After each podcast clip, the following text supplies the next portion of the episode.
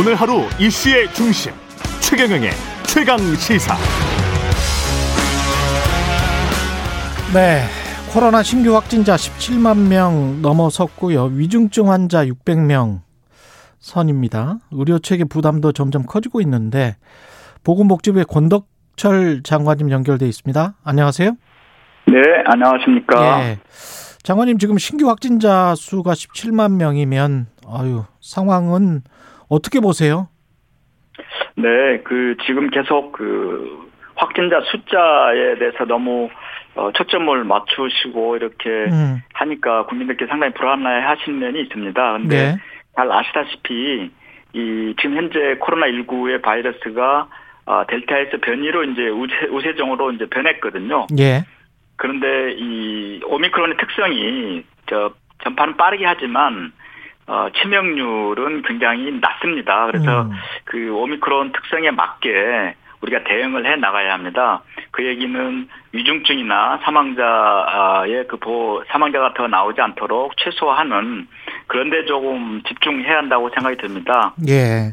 위중증이나 사망자와 관련해서는 조금 이따 더 자세히 여쭤보고요. 확진자 네. 규모는 지금이 정점은 아니고 3월 한 중순쯤을 최정점으로 보고 계시는데 이렇게 판단하는 이유가 있을까요? 네, 그 지금 전문가 집단에서 어, 뭐 여섯 일곱 군데에서 지금 전망을 하고 있는데요. 조금씩 다르긴 합니다만 대개 3월 중순쯤에 정점을 찍고 좀 감소 추세로 갈 것이다라고 지금 얘기를 하고 있습니다. 외국의 사례에서도 보면 정점을 찍고 어 이게 감소하는 그런 추이를 봤을 때 우리도 그렇게 에, 지금 되지 않을까 지금 그렇게 전망을 하고 있고 어. 어, 정점이 될 때까지 저희들은 아까 말씀드린 대로 어, 이 오미크론의 특성이 감염이 되더라도 어, 3차 접종을 맞으신 경우에는 굉장히 그 아주 어, 위중증으로 가는 경우가 거의 없기 때문에 예. 예, 그에 맞게 저희들이 위중증이나 또 특히 이제 고령층, 기저질환자 이분들의 보호에 이제 우선 집- 집중 좀 하려고 하고 있습니다. 지금 감염되는 비율이 3차 접종을 맞- 맞은 사람이 지금 3차 접종을 한 사람이 지금 60%가 넘는데 그 사람들인가요? 아니면은 돌파 감염이 일어나고 있는 건가요? 아니면은 그렇지 않은 사람들이 감염이 많이 되고 있는 건가요? 어떻습니까? 네, 한 6% 정도가 이제 그 접종을 맞지 않으신 경우입니다. 그래서 예. 그런 분들 경우에는 어, 그 감염이 될 때는 상당히 좀 위중증으로 갈 확률이 높고요. 아. 어, 골프와 감염이 되더라. 그러니까 3차 접종이 지금 어, 전 국민은 한 60% 됐고요. 예. 어, 그리고 60세 이상은 뭐 85% 이상이 됐습니다. 네. 실제로 그래서 지금 65세 이상, 어, 60세 이상 이런 데서 어, 이런 계층에서 위중증으로 가는 게 에, 그렇게 많이 높게 나타나지 않은 게 그런 음. 3차 접종의 효과라고 생각이 듭니다. 그러니까 돌파 감염은 막을 수는 없지만 예. 위중증으로 가는 것은 상당 부분 막고 막고 있다. 있다라고 저희들은 판, 판단하고 있습니다. 따라서 예. 어, 어, 신체에 특별한 어떤 이상 반응이나 이런 게 없으시면 음. 어, 3차 접종을 맞, 맞아 주시는 게 예, 위중증 억제에 그리고 코로나 대응에 상당히 효과적이다 이런 말씀을 드리겠습니다. 그 3월 중순쯤이 최정점이라고 하면 그 확진자의 규모 숫자는 그때는 어느 정도나 되는 겁니까? 네, 전문가들 판단에 따르면 뭐 한 27만, 이 정도 27만. 지금 예상을 하고 있는데요. 네. 예. 어, 근데 이제 아시다시피 이게 어, 여러 가지 요인을 이제 그 분석을 해서 했기 때문에 이 예. 부분은 또 이렇게 달라질 수 있기는 합니다. 아무튼 이런 부분 그 최정점에 이르기 전까지 저희들이 이 아까 말씀드린 대로 위중증이라든지 사망자 이런 낮- 더 이상 많이 추가적으로 확산되지 않도록 더 노력을 하겠다는 말씀드립니다. 지금 위중증 환자랄지 사망자 숫자만 가지고 생각을 할 필요는 없을 것 같기는 합니다만 그럼에도 불구하고 사망자 숫자가 이제 100명에 가깝게 되고 그러면 확진자 숫자와 비교를 해서 치명률이랄지 이런 거는 어떻게 판단을 하고 계세요?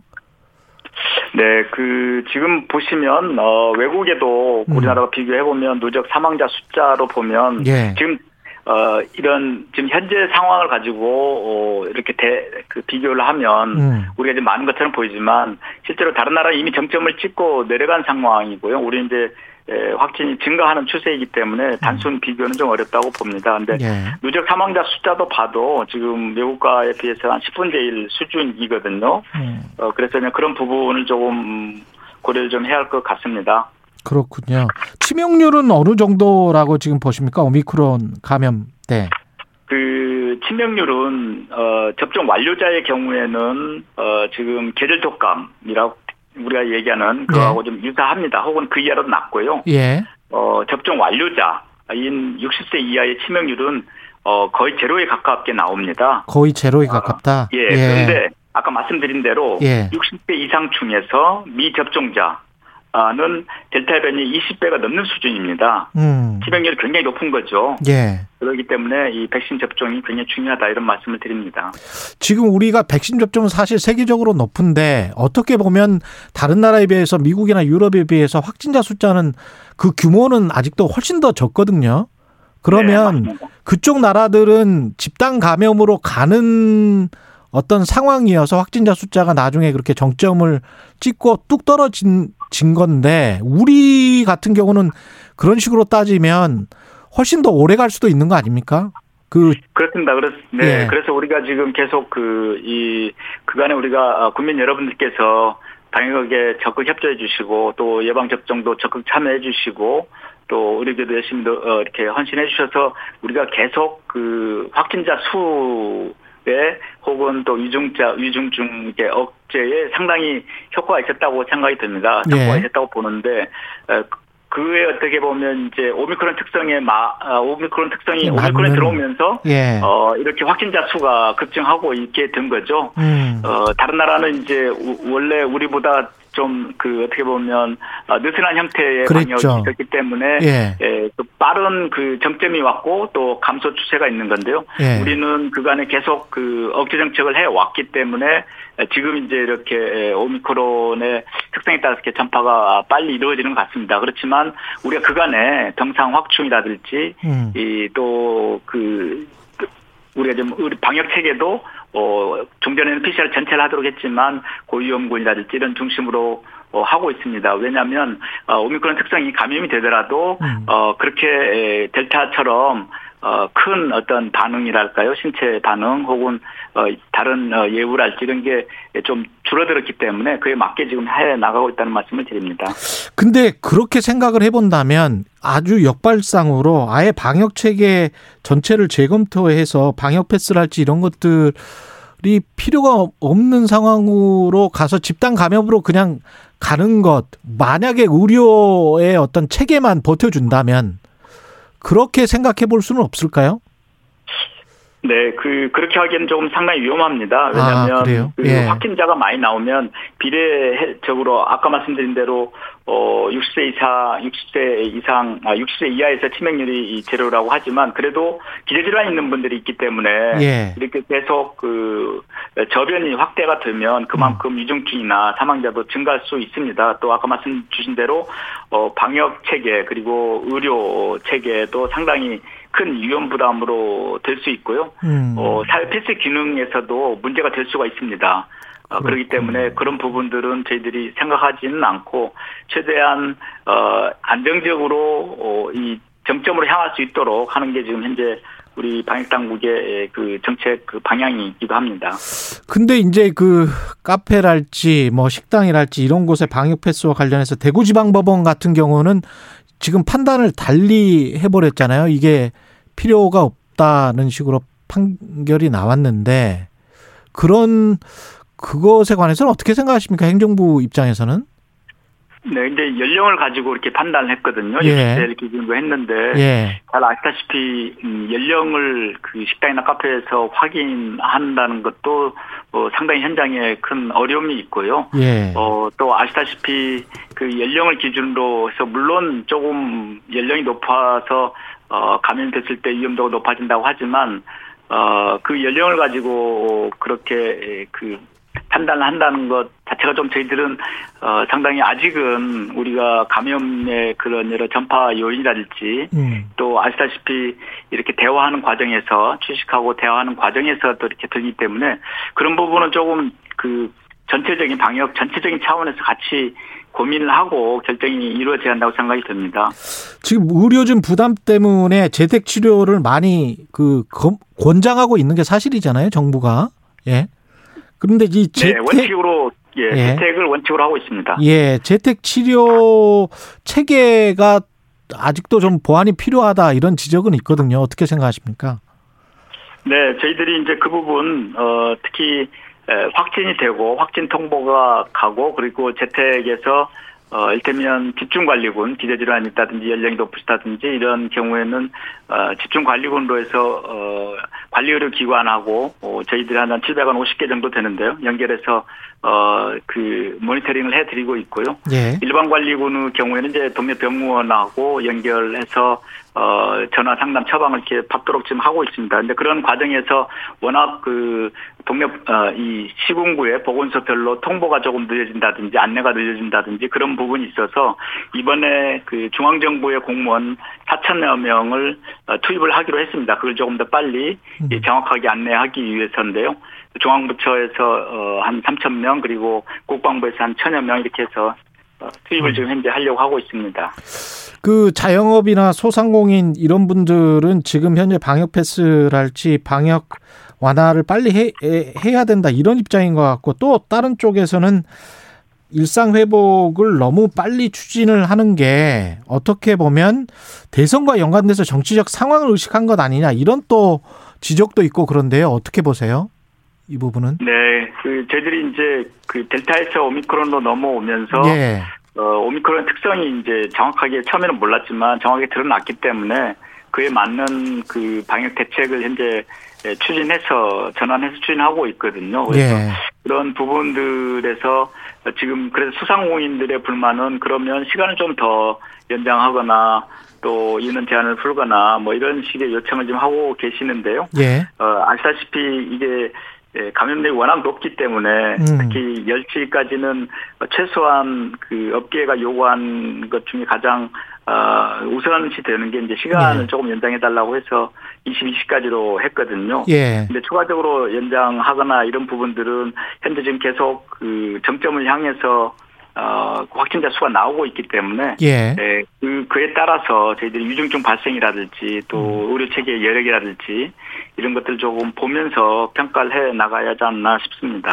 실시간으로 청취자들 그 문의 문자가 굉장히 많이 와서요. 양희영님은 코로나 재택 네. 치료 치료 중인데 제가 델타인지 오미크론인지 알 수 있을까요? 이래 이렇게 질문하셨네요. 네, 오미크론이 지금 뭐 거의 대부분 우세종이 됐기 때문에요. 음. 네, 오미크론으로 보시면 될 것 같습니다. 예, 1719님은 백신은 전 국민 4차, 5차 계속 맞아야 하는 건가요? 아, 이번에 질병청에서도 말씀드렸는데, 4차는, 예. 어, 요양병원, 요양시설, 또 면역 저하자 등에게 먼저 맞도록 어, 하였고요. 예. 어, 전 국민 대상은 아직 검토는 하고 있지 않습니다. 아까 말씀 주신 대로, 말씀드린 대로. 예. 3차 접종 완료한 경우에는, 어, 치명률이 한 0.08입니다. 예. 기절 독감이 0.05나 0.1이라고 하는데요. 거의 같은 수준입니다. 그런데 예. 이 미접종자의 치명률이 0.5%라고 합니다. 이게 계절 독감이 한 5 내지 7배라고 하니까요. 음. 어, 이 3차 접종 완료하시는 게 예, 위중증으로 가는데 특히 연령이 있으신 60세 이상 경우에는 아주 어, 이 효과적인 예, 예방 수단이다 이렇게 저희들은 보고 있습니다. 2046님은 확진되더라도 중증 갈 확률이 낮은 젊은 사람들이나 아이들은 의료 체계 부담이 덜 되기 때문에 방역 해제를 연령별로 하는 것은 어떨까요? 이런 말씀을 하셨습니다.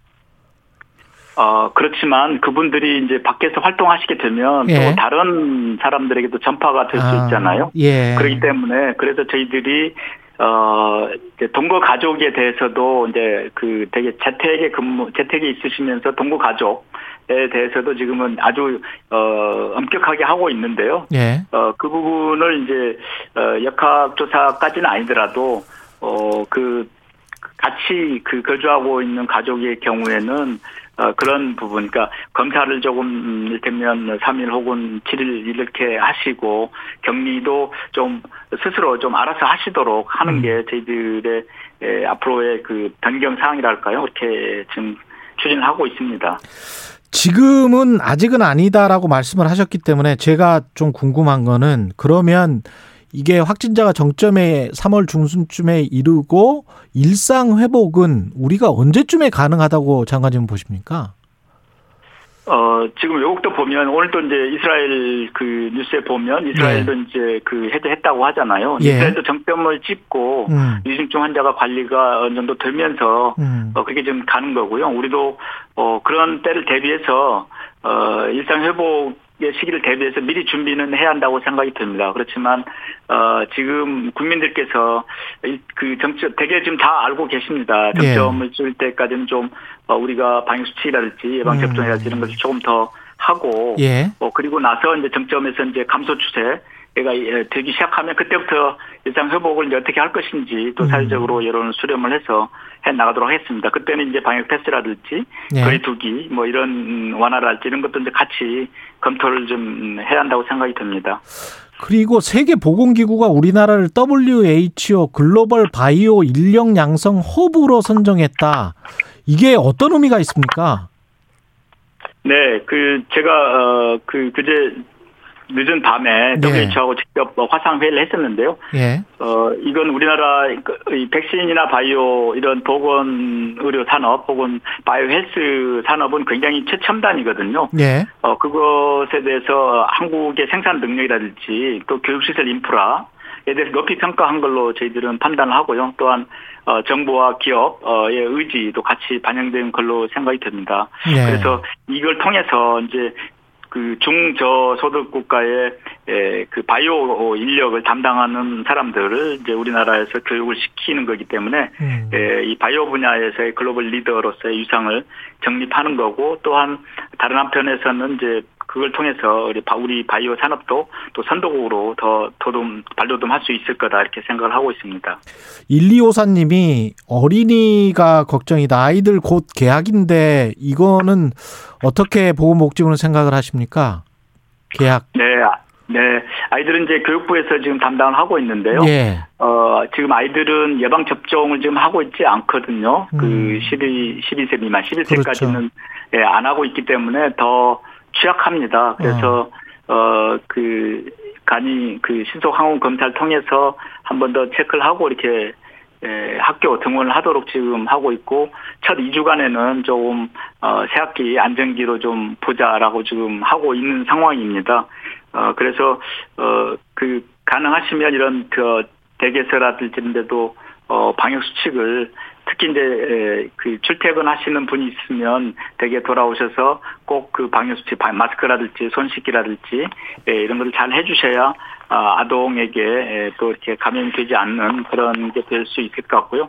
또 이런 이상 증상이 있으실 때는 음. 어, 바로 저희들이 이번에 이제 소아 전문 그 응급 어, 의료센터 이런 걸 조금 각 지자체별로 좀 만들고 있습니다. 그래서 예. 그런 부분 좀 활용을 해주시면 좋겠습니다.